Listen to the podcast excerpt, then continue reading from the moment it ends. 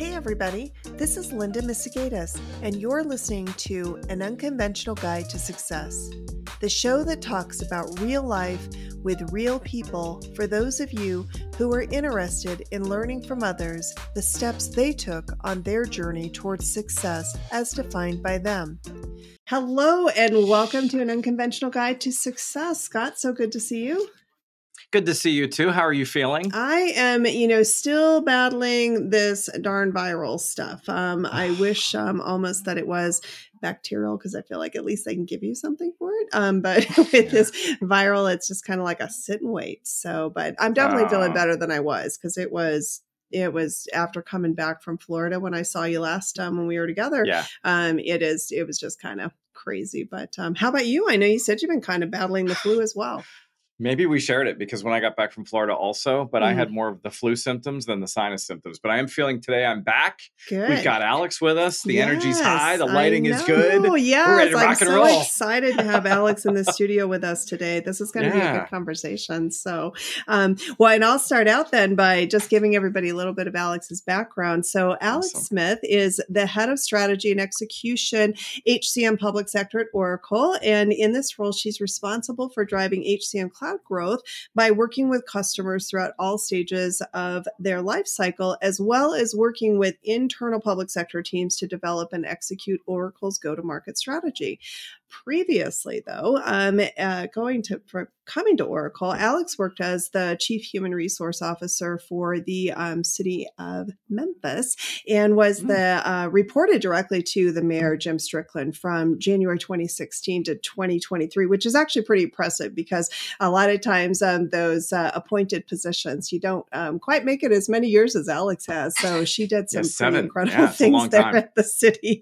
Um, but um, Alex is the architect of the city's 21st century talent management, total rewards, HRIS, awesome. and diversity practices, which helped move the city from a Glassdoor overall rating of 2.5 out of 5 in 2015 to 3.5 out of 5 in 2019. And that's pretty impressive. Um, yeah. Also in 2018, the city was one of the first large municipal governments to move to Oracle's HCM cloud, receiving recognition in Workforce Magazine for this, um, for this uh, achievement. Alex wow. is a firm believer in community service, and I know she gives back a lot. Um, she serves on the advisory council for 360 Insights and the advisory board for government executive media groups Route 50. I just saw the announcement from Barrett and Greene, so congratulations. That's awesome. Um, awesome. She also serves on the board of directors for the Soulsville Foundation. She holds her bachelor's degree in economics from Duke University and a master's degree in human resources and industrial relations from the University of Minnesota and on a personal level, Alex currently lives in Memphis with her two daughters. So welcome awesome. to the studio. Thank you. Thank you. Wow. Thank you. So good to yes, be here. Quite Big. an impressive background for sure. Um, and Alex didn't. It doesn't even capture all of the accolades and awards that Alex has received um, over the last several years. So, um, so no, it's amazing. That's awesome. awesome. Yeah. Wow. Thank you. Thank you. Lots to unpack today. Lots to unpack.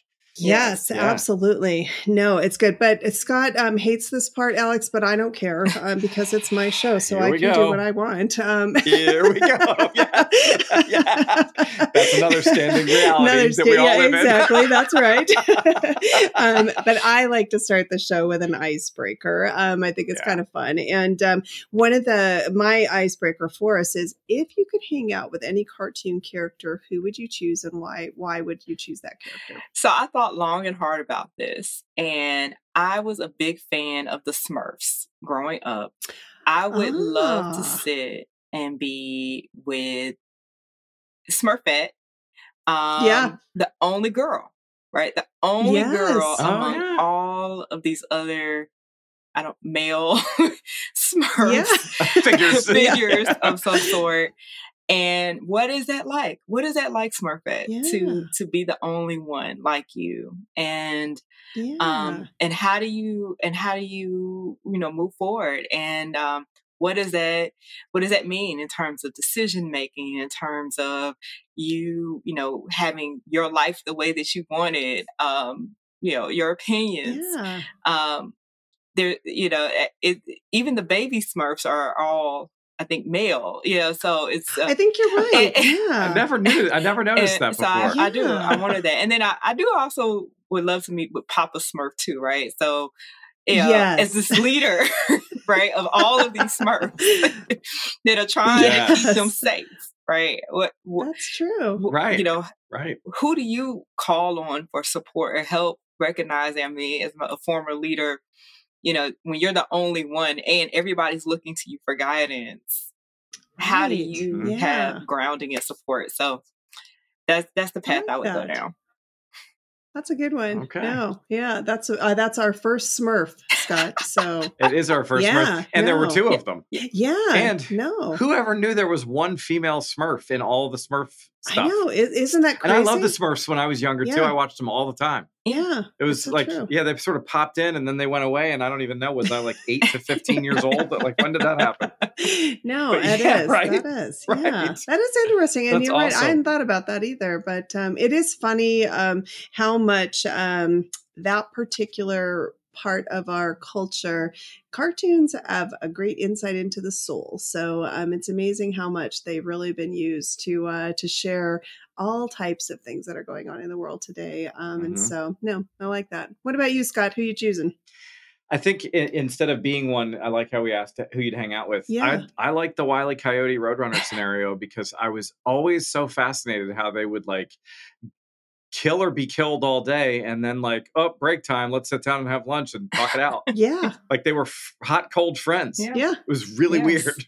And also true. how do you how do you do that? How do you separate yeah, church wow. and state you know? The, the original frenemies right? The original frenemies. Right right. Yeah. Yeah. that's right. That is that's very right. true. Yeah but they just so put I it like aside. To, yeah let's just ask how did you i would just that, that's what i would ask when i hung out with him. How yeah. did you put that aside? No it, it is a good lesson though in separation right? And thinking about yeah. how do you separate um, your job from your life and being able to have those moments of clarity that you know well that's my job but hey here we are sitting here hanging out or, or do they separate it Whoa, that's a good point. It? Yeah, maybe they don't. That's a good point. Maybe that's all part of the game. Yeah, right? no, it definitely would be for sure. No, I like it. Good one. All right, you're stuff. up. You're up, Linda. All right, I'm, I'm gonna. I still love Marvin. You know, Marvin the Martian is still one of my favorite guys. I would just love to. She's um, a little um, older than us, Alex.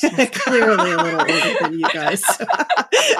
I'm just kidding. yeah, because I know the I'm truth. Um, so, um, yeah, right, right. um, but I, I do still love my Looney Tunes. Um, and Marvin is just such an interesting character to me. So I would like to understand like what motivates him, what drives him, and what would he do if he actually accomplished taking over the world? Right. You know, like what, what's he going to do with it? So, um, so I'd who love to, it? yeah, and who wants that? who wants that kind of responsibility? So. no, I love it. I feel well, like the ice is broken. Yeah. I, th- the I think the ice is broken. Yes, thank I'm you for indulging me in that. Let's go, no. baby. Yes, yeah, for sure. Well, hey, so Alex, maybe you could tell us all a little bit, like why why HR? Why did you know? How did you find yourself working in human resources? Oh, so it's a very interesting story. Um, so it started off with me wanting to be a stockbroker. I wanted to be uh, the Gordon Gekko of of the world of equities and um, wow. for i would say for at least six years of my life i had dedicated time to studying um, financial markets equity markets um, i even started economic research when i was in high school and wow. had went to duke as an economics major with this idea that i was going to go to wall street and then my junior year, got a chance to uh, go and tour Wall Street, go to some of the I banks, and determined Fun. that I hated it. Was not the life that I okay. wanted for myself.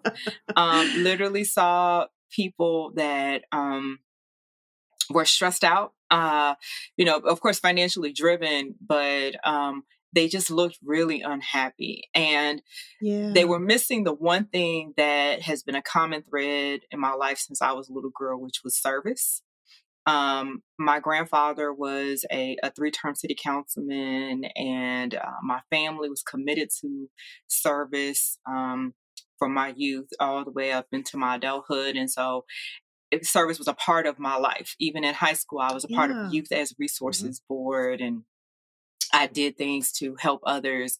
And I knew that I wanted to have that in my career.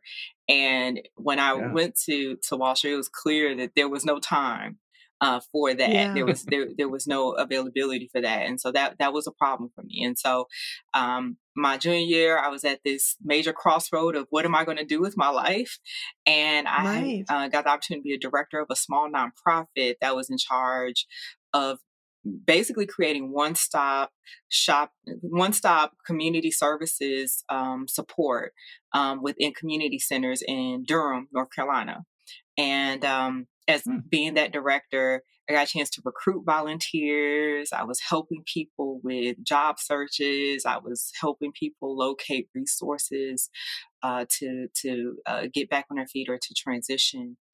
And it fed my my spirit in a way where I said, you know, this is the kind of work that I want to be doing. And so yeah. it just so happened about the same time um, I ran into a, a graduate student who was working with my mother at the University of Illinois and they were in the master's HR program uh, there at Illinois, and he was explaining to me all the the aspects of HR. I really didn't even know what HR yeah. was as a function, and mm-hmm. he mm. uh, explained the program. And he said, you know, with you having an econ background, you actually would be a perfect fit because not many people with economics background go into HR. Is mostly people with right. psychology background, so you would be actually different uh, to come in and talk about labor markets and compensation and and the, this analytical aspect of it, in addition to this mm-hmm. idea around people. And so I said, you know yeah. what? I, I, I, I think you're right. And so, uh, between my real experience of being this nonprofit director and then talking with this, um, with this graduate student, and I actually you know, had developed a love for microeconomics as well as I was studying econ. I decided to go ahead and go to grad school, and um, it was the best decision of my life. So I went to University of Minnesota.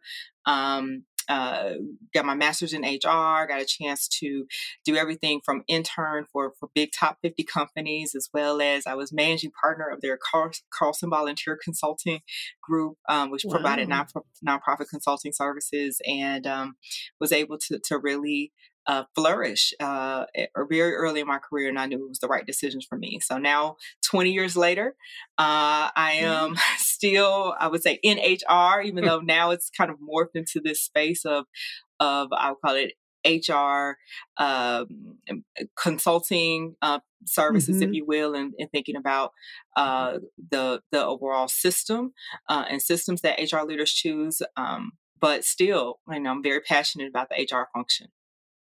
Yeah. I wow. love that. No.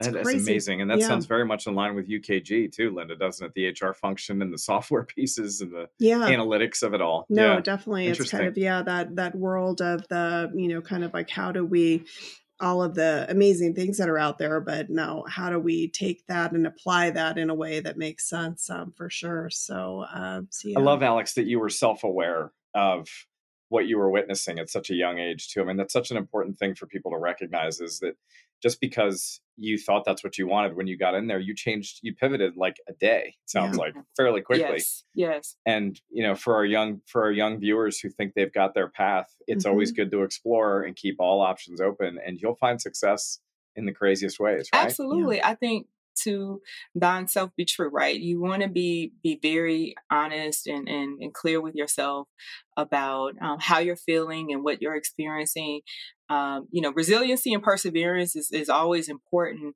um, but also recognizing when something really is not the right path for you is important too, and, mm-hmm. and for you to yeah. make that pivot. And I, I've learned pretty, pretty early on that, you know, cutting your losses is not a bad thing. and, and, and it's, it, you know, it's not. I wish I could learn yeah, that lesson. It's not, yeah. you know, if something's not working for you, it's not working for you. And that's okay. It's okay. It's better for you to invest right. your time towards something that is working versus something that mm-hmm. that's not. And um, and, and so uh, I'm grateful that I learned that lesson. Uh, I've had a lot of wonderful, wise mentors uh, that have helped me uh, along the way and really given me that insight um, to, you know, make sure you're investing your time in in, in what's going to to to pan out for you. No, I'm glad you said that because I'm curious, you know, um, how because you know how did you at such a young age become so self-aware? Because most of us you know stumble a lot i know i did um, i was not nearly that self-aware and so like what what was it? Who who were those people and and did you seek them out? Did they seek you out? Like how did you align yourself with those mentors? Well, the, the first one, which I would say, you know, it, by you know divine uh, divine intervention um, uh, was my grandfather and um, you know having him as a uh, as a mentor my first mentor um, my father figure um, because I didn't I didn't know my father so my my, my grandfather actually filled in the gap and, and helped raise me with my mother and my grandmother um, yeah. and watching him as an entrepreneur as a politician um, as a as a as the, the patriarch for our family, I learned a lot about the importance of relationships, the importance of um, due diligence, the importance of mm-hmm, understanding mm-hmm. systems, and and and that everything is connected you know and, and he would often say yeah. you know you never burn bridges it's you never know when you're going to need to lean on different relationships so it's always important that you you know try to to cultivate and build relationships where you can um, no, because it, it, it, can it can pay dividends for you.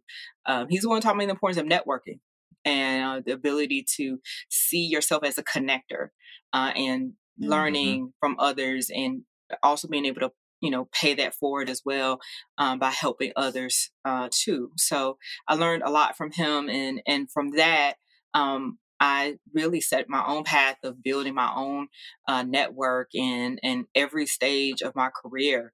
I've made it my my my business really to uh, reach out and to get to know people and and really seek to understand um, in every mm. single way. Oh wait, let me let me let me stop you right there. Tell me again. You made it your business to seek what? To uh, for our young listeners to understand. Yeah. Everything is yeah. Seek to understand. someone network. someone taught me a long time ago that everything is the way it is for a reason things didn't mm-hmm. just happen because people just randomly decide to do things. Everything happened for a reason. So before you can look to change anything, you have to respect where the organization has been, what they've been through, the journey they've gone through, and seeking to understand that is extremely important. I, and, and I would tell you that's one of the you know the things I coach my mentees on is having taken the emotion out of it you know, taking your judgment yeah. out of it and just seek to mm-hmm. understand why they're doing what they're doing. And then once you understand that, then you can start to introduce some ideas and concepts on how you can help them evolve and take it to the next level. But you got to respect mm-hmm. where they are right now. Yeah. Mm-hmm. I like that. And seek making that your job is the interesting nuance to what you're saying as mm-hmm. well. It's not always about the software and the product and the role, it's the function yes. and the the seek to be understood and the how can I help and help me understand concepts that a lot of people graduate college or they go into roles thinking they're going to command a result mm-hmm. without that help me understand part or the mentors mentee relationships. Right. Yeah. Really really important that you honed in on that and it's it's lovely to hear for those who are questioning how that goes. It clearly taught you how to pay attention to how you responded to what you thought was your career path. Absolutely. Mm-hmm. and really it's fascinating yeah. Yeah, fascinating. No, definitely. Talk a little bit more about the power of networking because obviously, with your grandfather being in politics, it's all about networking in politics, right? And I'm curious kind of how learning about that and then maybe even how that helped you in your role in the city because, you know, obviously mm. um, the challenge of working in government is that uh, it's not just the job side of it, there are, politics are still very much a part of the role that you play, even in human resources um, in government. So, talk a little bit about that. Absolutely. So, you know, one of the things that that I learned, you know, early on is that everyone has a story. And the key to, to good, effective networking is learning their story, is asking them questions to be able to understand, once again, their journey. And, and, um, yeah. Mm-hmm. and when you unlock that, you learn about, you know, how they're connected to different people and and what their role is and the interplay and you can start to see the web if you will the web of interconnection between different mm-hmm. individuals and different organizations and yeah. what you start to learn um, and and over time, and and I'll translate to my my city government experience is that you know at the end of the day, leaders attract leaders, and policymakers attract policymakers, uh, and there is this very just very close interweb between all of the leaders and all of the policymakers together. And each one of them has their own agendas. And sometimes they form alliances, uh, and sometimes they can be in opposition. But it's usually rarely ever necessarily personal. It is about them trying to move their agenda forward, which they believe in um, wholeheartedly in their own way. And so your ability to understand what those agendas are, understanding those interconnections, understanding where um, those uh, kind of intersections are happening uh, across your organization or across the, the broader city uh, it helps you in being able to make sure you can create your right the right alliances to be able to get certain things done or for you to understand what your opposition is going to be before you even say yeah. anything right you already right. know that if you're interested in you know moving a certain uh, thing forward for example uh, if, you know increasing minimum wage um, that you're going to have certain businesses that are experiencing cost pressures that are going mm-hmm. to naturally be against that because they're trying to keep their costs down. And then you may have certain other labor organizations that are going to be very excited about that because it means right. more money for their membership and maybe even retailers that might be excited about that. So, you know, yeah. understanding those dynamics. Um, so the networking part, you know, it really taught me to understand the system of, of, of things, understand those mm-hmm. agendas. And then coming into city government, I was able to take that and build my own sense of networking from there and started internally first with understanding, you know, the different division or department heads and what was important to them um, and how they were connected. Uh, and then going out externally and then understanding the different nonprofit partners under government agencies what their different agendas were and how things are interconnected. And so that that helped um, us move a lot of things forward very quickly. So for example during the pandemic one of the issues that we uh, saw very early on is that there was going to be a challenge for our essential workers who had children to be able to have reliable childcare um, mm-hmm. Mm. during the pandemic. Mm, I remember that. And so, because yeah. I already had a relationship with the YMCA um, and our parks department, I was able to make a few phone calls and say, hey, is there any way that we could look at some sort of partnership support with the YMCA to see if they can offer some uh, child care support to our employees yeah. as essential workers during the yeah. pandemic. And luckily, the answer was yes. And so we were one of the few agencies that was able to have um, what we call student learning hubs within our community centers uh, to be able to provide free child care support to our workers during the pandemic. That's because they didn't want to call it childcare; they needed to call it something else, yes. right? Interesting. Yes. Very interesting. Yes. Good, yeah. good move. Yeah. Because yeah. then it's workshops and it's educational and it's community service versus daycare, which has a different right. liability and a different connotation yeah. to it. Yes. Wow. Absolutely. But networking allowed for that. The and, ability to pick up the phone and have absolutely. a conversation allowed for that. No, well, and the interplay, the word sense. interplay really jumps out at me for you. When you said interplay, I was like, wow, that dominoes just fall. Mm-hmm. Understanding interplay is so key and critical. Yeah. And yeah, that's great, great stories. No, that is really good. Well, and I'm curious too, um, Alex, in throughout your journey, you've clearly had to, um, you're a goal oriented person, I can tell, um, just in talking to you. So, um, if, talk a little bit about that and the importance that that played as you kind of have come through this journey and the path that you've been on. Can you talk a little bit about how important goals are and, and maybe how you even incorporated that into, um, mm. whether consciously or subconsciously, into your journey um, to get where you are right now? Absolutely. Absolutely. So I would say that goals are um, are sparks of hope and and without like without goals you you may not have any hope um, and because it it gives you something to to reach for um, yeah. i am a big proponent of smart goals you know you know specific measurable actionable time bound you know my hr is coming out um, yeah. uh, uh, reasonable uh, you know, it, but but I I firmly believe that that goals are um, the the fundamental aspect that allows for you to to have hope for something better and to give you something to strive for. Which, if you do it mm-hmm. right, you know, and you have a strategy, you know, being mm-hmm. able to mm-hmm. break that down, that strategy down into goals uh, is what helps make things achievable. So weight loss is my my favorite example of that. You know, when I was in high school, I was 260 pounds, and I had always had this dream about one day, you know, being a size 10 and being, um, you know, 100 pounds lighter. And yeah.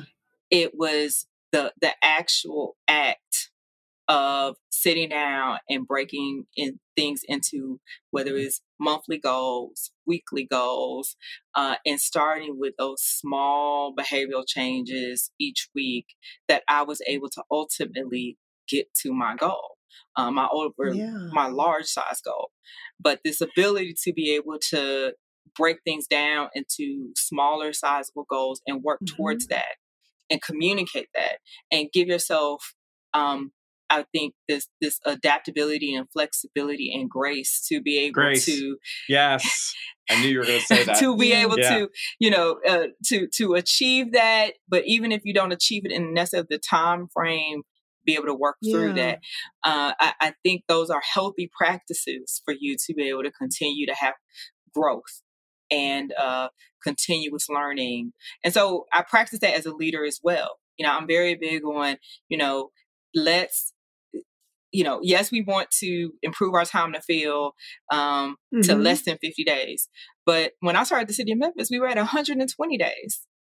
So to right, go yeah. to say to them, we're gonna we're gonna jump, go from 120 right? to 50, that would have overwhelmed everybody. So the first goal right. was can we get it to 90 days?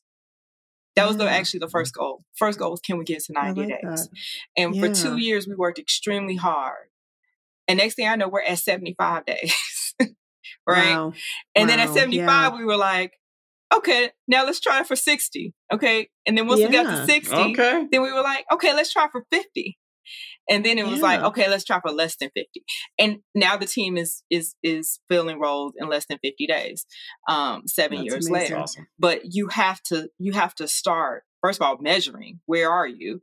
Uh, right. Uh, and being honest about mm-hmm. that but then setting those smaller goals and going going uh, down the path um, I, th- I think it's just a healthy healthy leadership practice to have I really like that you bring up specific, measurable, attainable, mm-hmm. reachable. I can't even remember the R in in that also, but SMART goals are even on my daughter's classroom in 10th grade. I was in her classroom this morning and I was like, wait, you have SMART goals written up in the corner of your chalkboard. You're bringing it up here. I wrote about it in the book, and people need to realize the systemic reach of SMART mm-hmm. goals falls into self care, working at peak performance, habits, attainable, continuous learning. Mm-hmm. All the words you threw in around SMART goals is really magical because it does have such a starlit effect on all the different areas of being a leader. Yeah. So I just wanted to highlight that. Thank you for I'm curious that. though, Alex, what um like how did you learn about creating those goals like did was that something like was you know where did that come from? Because i think that that's part of the challenge sometimes right? When you're young how do you she just knew it. ma- yeah she's like brilliant. yeah no she's brilliant. Uh, but i'm curious like how what was the influence that that gave you the forethought to go all right i'm going to accomplish this and the only way that i'm going to accomplish this is to do that because i do think that that's a fundamental component that's missing in a lot of um, mm-hmm. not just young people in people's lives in general is is just mm. that concept of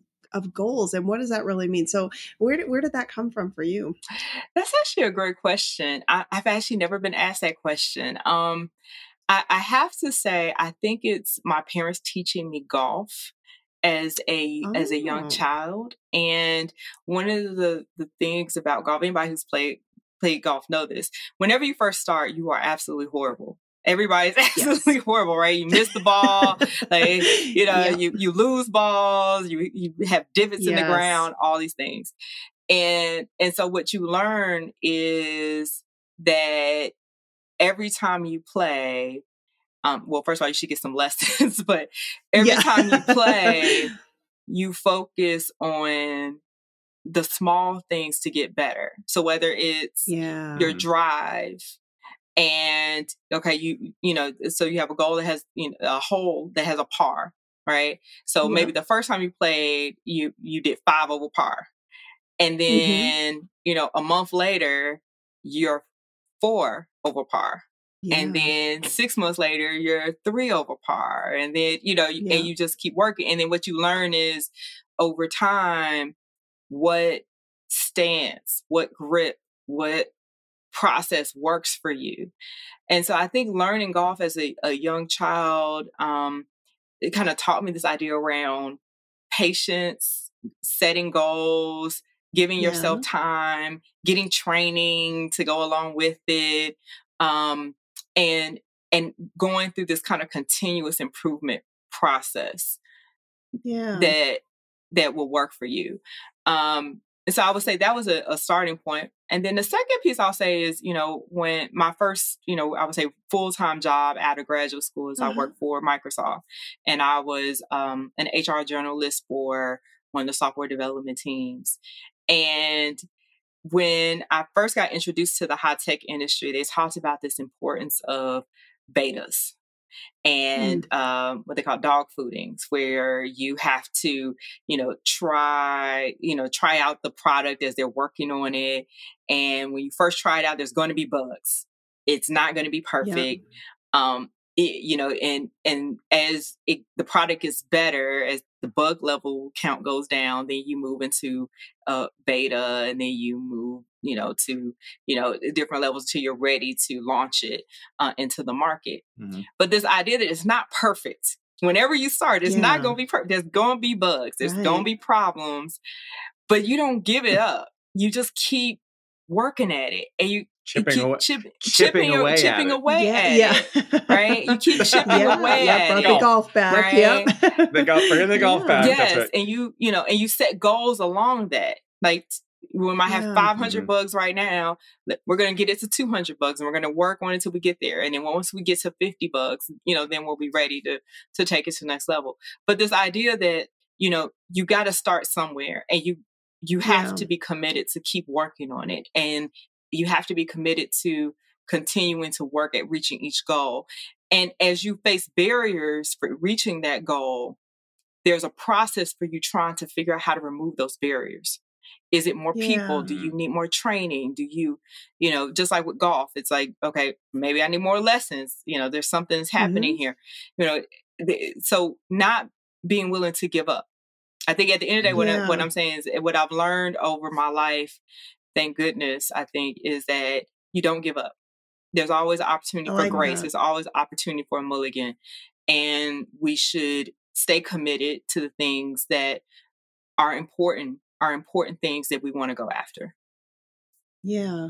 I like that. No, that's really good. As I do remember when I first started taking golf lessons, they were like, "Okay, now go hit hundred balls," and I thought, "Well, that's stupid. Um, you know what? What? How is that going to teach me anything?"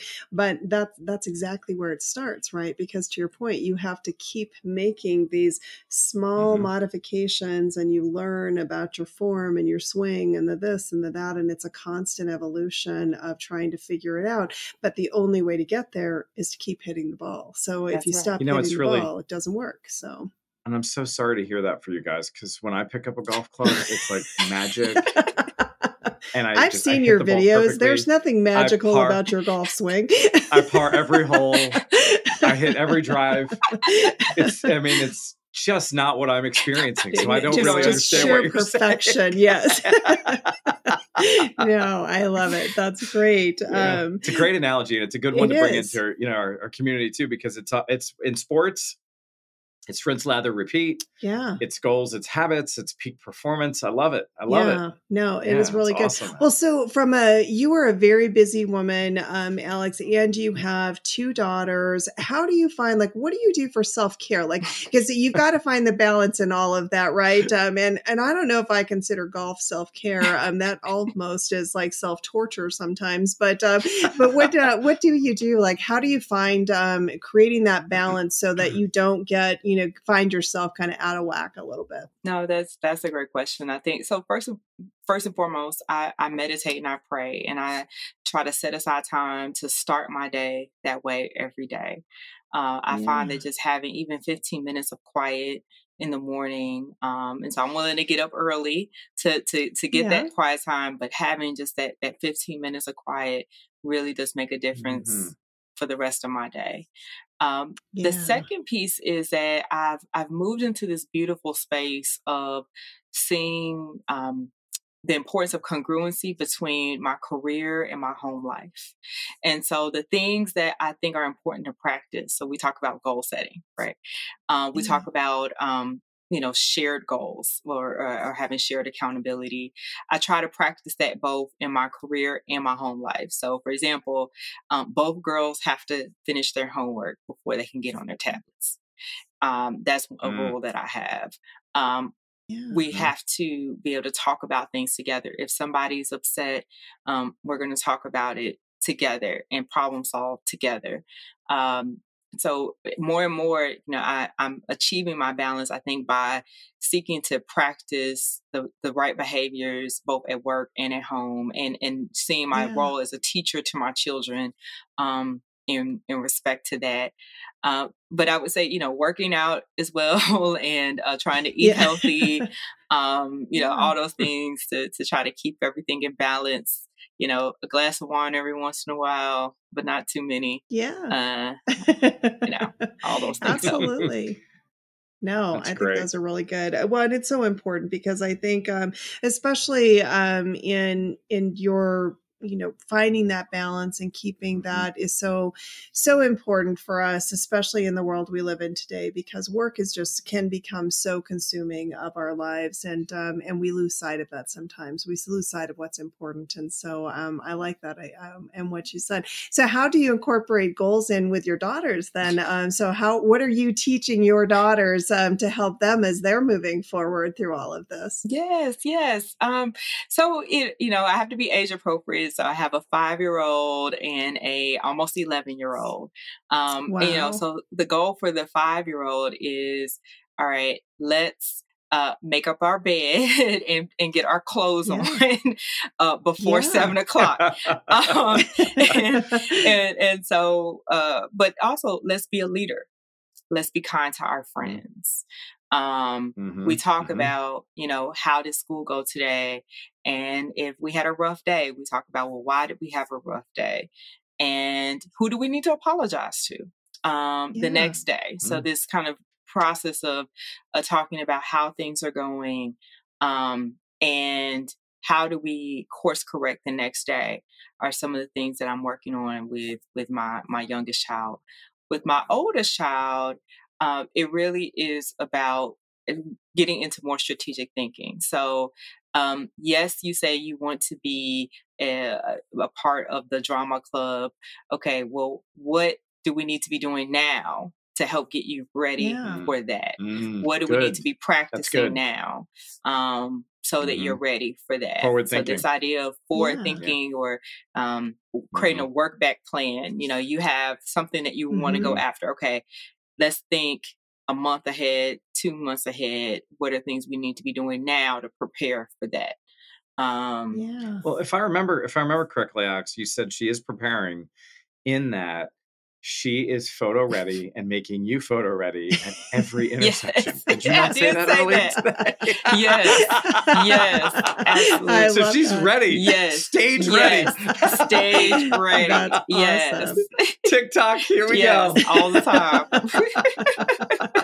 and thinking about that too, Alex, like what advice would you give to to young mm-hmm. people mm-hmm. as you, you know, because you're uh, you not to pull to point out your age, but you are a young woman. I'm like, you've got a lot of life ahead of you. You've accomplished a ton. What advice yeah. would you give to young people? And and then kind of like how would you guide them? You know, so I know you've got mentees, but like what kind of advice yeah. would you give to them? Yeah. So first of all, I'm 41. I, and, and so and my knees show it. so, um, so uh, you know, every everything matures. Uh, uh yes, sure. it does. Yes, uh, it does. Does yeah. she know who she's talking to? I know. Does yeah. Know yeah. We're a little further to? in the maturity level. Yeah. yeah. yeah. yeah. A little bit further. Yeah, a little but bit further you, along. But that, yeah, but no, it's good. No, yeah. No, I, I sat next to uh, uh, uh, on the plane next next to this young man. I was 26 and yeah, it, it's all perspective. Yeah, it's all right. perspective. Yeah. right? Complete perspective. Oh. I was like, oh wow. um, Baby. Yeah. Um, and and so you know, I think the the one of the big things that I would say to young people is to have an appreciation for where they are right now. I think mm-hmm in Ooh, some ways yeah. they you know many of the young people i've met you know they want to be ceo in, in four years and they want to be vp yep. they want to be married in two years they have all these mm-hmm. they're they're it's great to have goals it's, it's absolutely yeah. amazing to have goals i'm a big proponent of goals but i think there's also an important component of having an appreciation for where you are at this particular moment because the truth is mm-hmm. life is like stages or like building blocks and at each stage there's a lesson to be learned there's skills to be cultivated there's yeah. pruning or grooming that needs to happen and when you rush it you miss something and when you yeah. miss mm-hmm. something when you graduate to that next level you may have to do mm-hmm some remedial work to get whatever that is yeah. so that you're ready for the next thing. And so well said. I'm I'm very big on appreciate where you are now. Yes, I know you want to be VP. I remember being 22 years old and thinking about, oh my goodness, I can't wait to run HR. I can't wait to do this. But at yeah. that time I was an HR assistant helping to key in payroll. And I'm so glad that I had that experience you know, I, I, remember having to put down tissue boxes because they were doing a layoff. Right. And yeah. I'm so yeah. glad I had that experience. And why am I glad? Because yep. 15 years later, when I actually am running HR and I'm having to make a software decision about our HR system, I remember the days of having to key in payroll mm-hmm. and yes. what mm-hmm. I hated about it and what made that easier yeah. when I unfortunately had to make decisions about layoffs. I remember yeah. the mm-hmm. empathy that was necessary to be able mm-hmm. to make that mm-hmm. decision and be able to comfort people during that type type of loss. So yeah. every stage matters. And and yeah. I would encourage young people to to really fully get the most out of the stage that they're in now as they're pursuing their dreams. That's I love that. Yeah, sentiment. that's really yeah. Um, very insightful. And I agree with you. I, I think that we we've lost sight of how important life lessons are and that it is a journey and you have to experience it and going through all of that that if you just go from you know point a to point b um, you know there's there's and not appreciate the in between on how you got there um, you kind of mm-hmm. lose sight of that to your point and you do have to go through those experiences um, it's what helps us be smarter better more functioning people i think is is that you do kind of have to go through all that and the good and the bad right? Because we you experience a lot of bad along the way too and sometimes we get very caught up in in that and we find ourselves in that negative headspace um, but it's just to your point it's a moment in time and i gotta experience that moment in time and then i'm gonna move on i'm gonna move to the next well, and the next and to complement what you're saying linda is you're going to experience it because if yeah. you're fast tracked around it it will reconcile itself yes, later absolutely. So yeah. so you you you don't get to fast track fast track yourself to these higher roles without yeah. reconciling the the training that's needed or the landmines or the double the work that would be needed to input yeah. into performing that function it will catch up to you. Yes. It will. And so there's real truth to I, think this is a really wise statement, Alex, and I think it's a really wise thing to highlight because we've never done that on this show either, and that is the the fast tracking reconciliation concept, right? Yeah. You you you might be able to bypass something now to make a jump sooner, mm-hmm. as long as you're strategic with that, and in the jump, allocate for the time yes. to learn what you yes. missed in the yeah. jump. Yeah, good point. And if you don't allocate that time, then you're working twice as hard or you're going to fail and be sent back. That's right. Yeah. That's right. And when you see those situations where people really, really fall from grace, you know, it, it yeah. there's yes. usually an arrogance and ego component that goes along with that, where they were not yeah. willing mm-hmm. to do the work necessary to close yeah. those gaps, mm-hmm. even though it was pointed out to them. And so, I, you know, coming into whatever stage you're in with that humility and you know mm-hmm. learning what you can but if you are advanced you know quicker yeah. than what you expected yeah. having that humility to say you know what i'm going to network i'm going to read yeah. i'm going to learn i'm going to take that class uh, i'm going to sit down and spend some time um, those are all important i think keys to being successful uh, i will tell yeah you don't get you don't you don't get there without i'm sorry to interrupt you you don't get there without that humility of like you said i was yeah. fast tracked in a lot of my career mm-hmm. and i still took the time to go back and learn the public speaking learn the art of communication learn how to organize myself and get certified under the leadership that fast tracked me that knew i was bringing the right skills as a leader mm-hmm. that they pulled me up and then said now go learn this out of respect for the promotion i went and learned it that's yeah. right and to your point yeah, and if you're and those assholes that didn't, yeah, were the ones that have failed or have fallen off the mm-hmm. the relationship circuit and are no longer networking in a leadership capacity. So it does reconcile itself. It does. Yeah. If you don't bring that word of humility, that's a really I want yes. to highlight that. Yes. Yeah. Yes.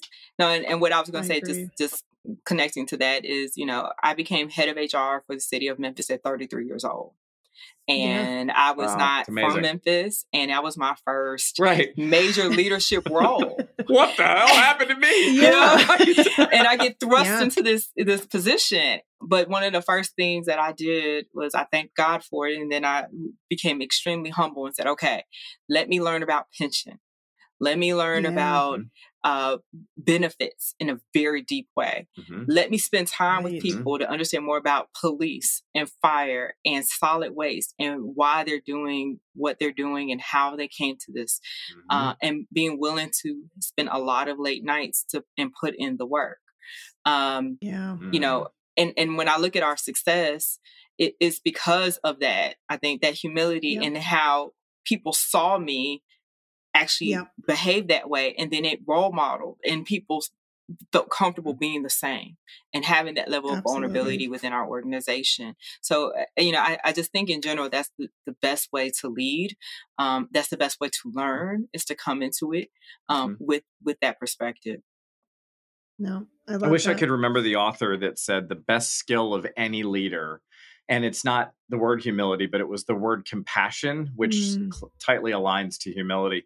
That is the number one skill set of any leader in any industry. Mm-hmm and you're you're hitting it right on the head. And I don't know that Linda we've ever talked about that on the show no. the way that it's being presented today. I really appreciate that. Yeah, it's no, really I an important thing. Really good. Yeah, yeah. No, I love your yeah. perspectives on all of this, Alex. It's been great.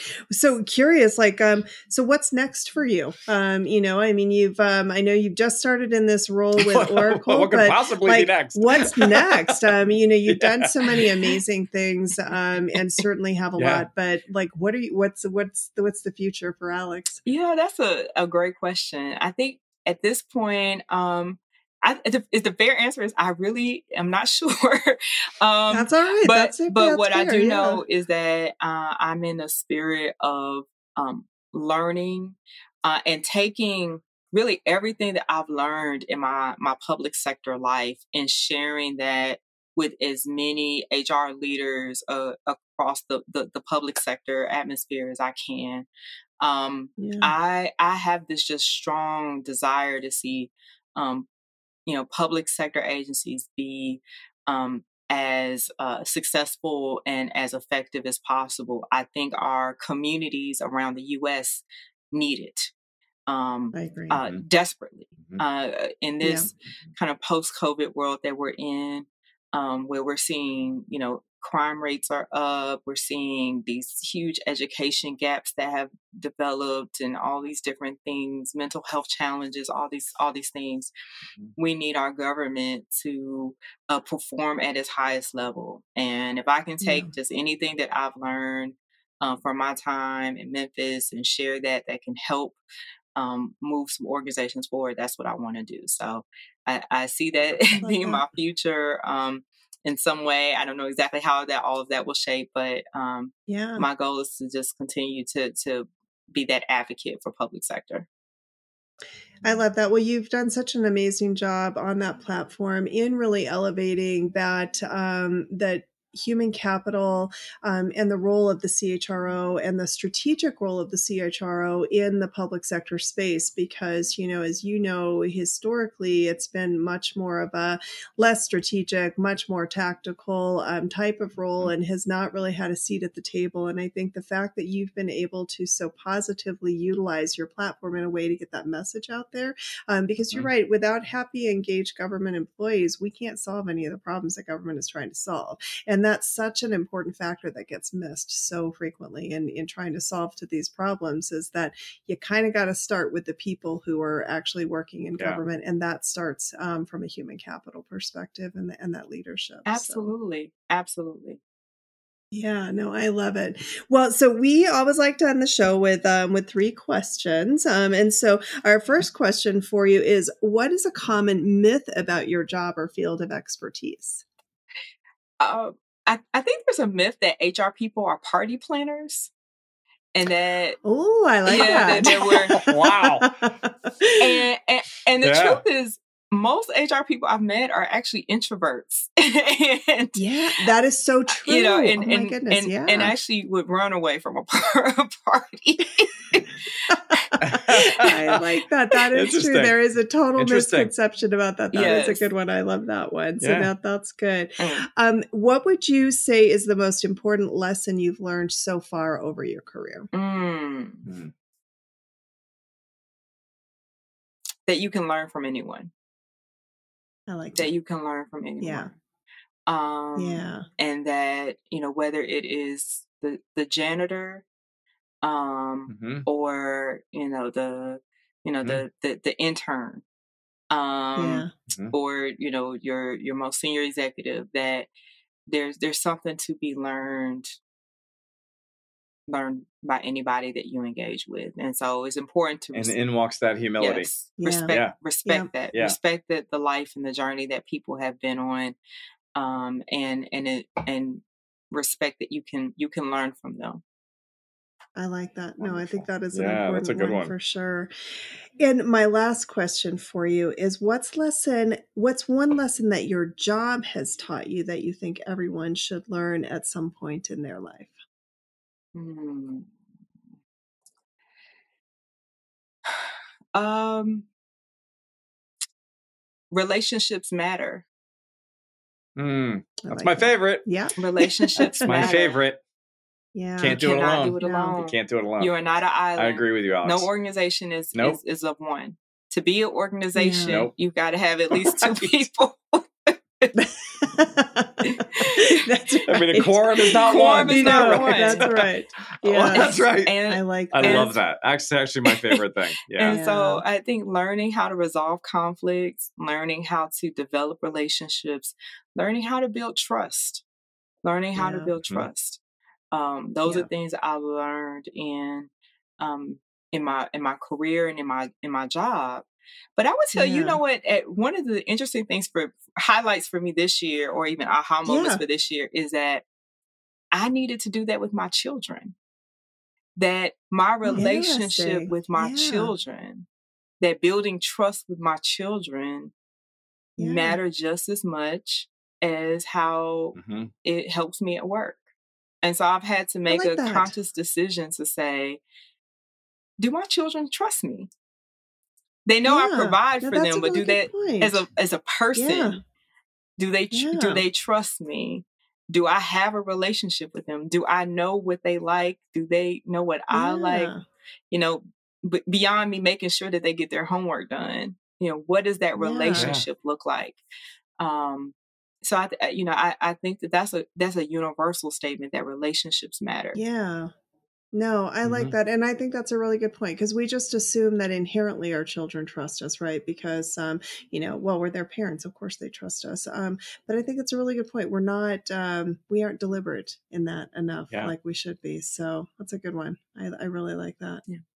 Alex, I have loved yeah. having you here, and I hope you'll come back um, in the later. Yes. We'd love to hear kind of more, especially as you um, em, you know embark on this new journey that you're on. And I can't wait to watch all the amazing success I know you're going to have because um, you've just done so many incredible things, and I know you're going to be a huge difference maker in in government and um, and the efforts um, out there, and just in Alex, life in general. You're just such a wonderful person. So so glad. Yeah, and the smile is radiant. The humility is present. The continuous learning is a model yeah. model podcast. Thank you so much for being here today. Yes. It's fantastic. I really Absolutely. enjoyed this. Thank you so much no, for having me. Everyone. This has been fun. Oh, good. I'm yeah. so glad. Well, Scott, it was great to see you as always. I hope you um, continue on getting better. Um, and, Thank you. Uh, you too. Yeah, and uh, I'll look forward to uh, to seeing you next time.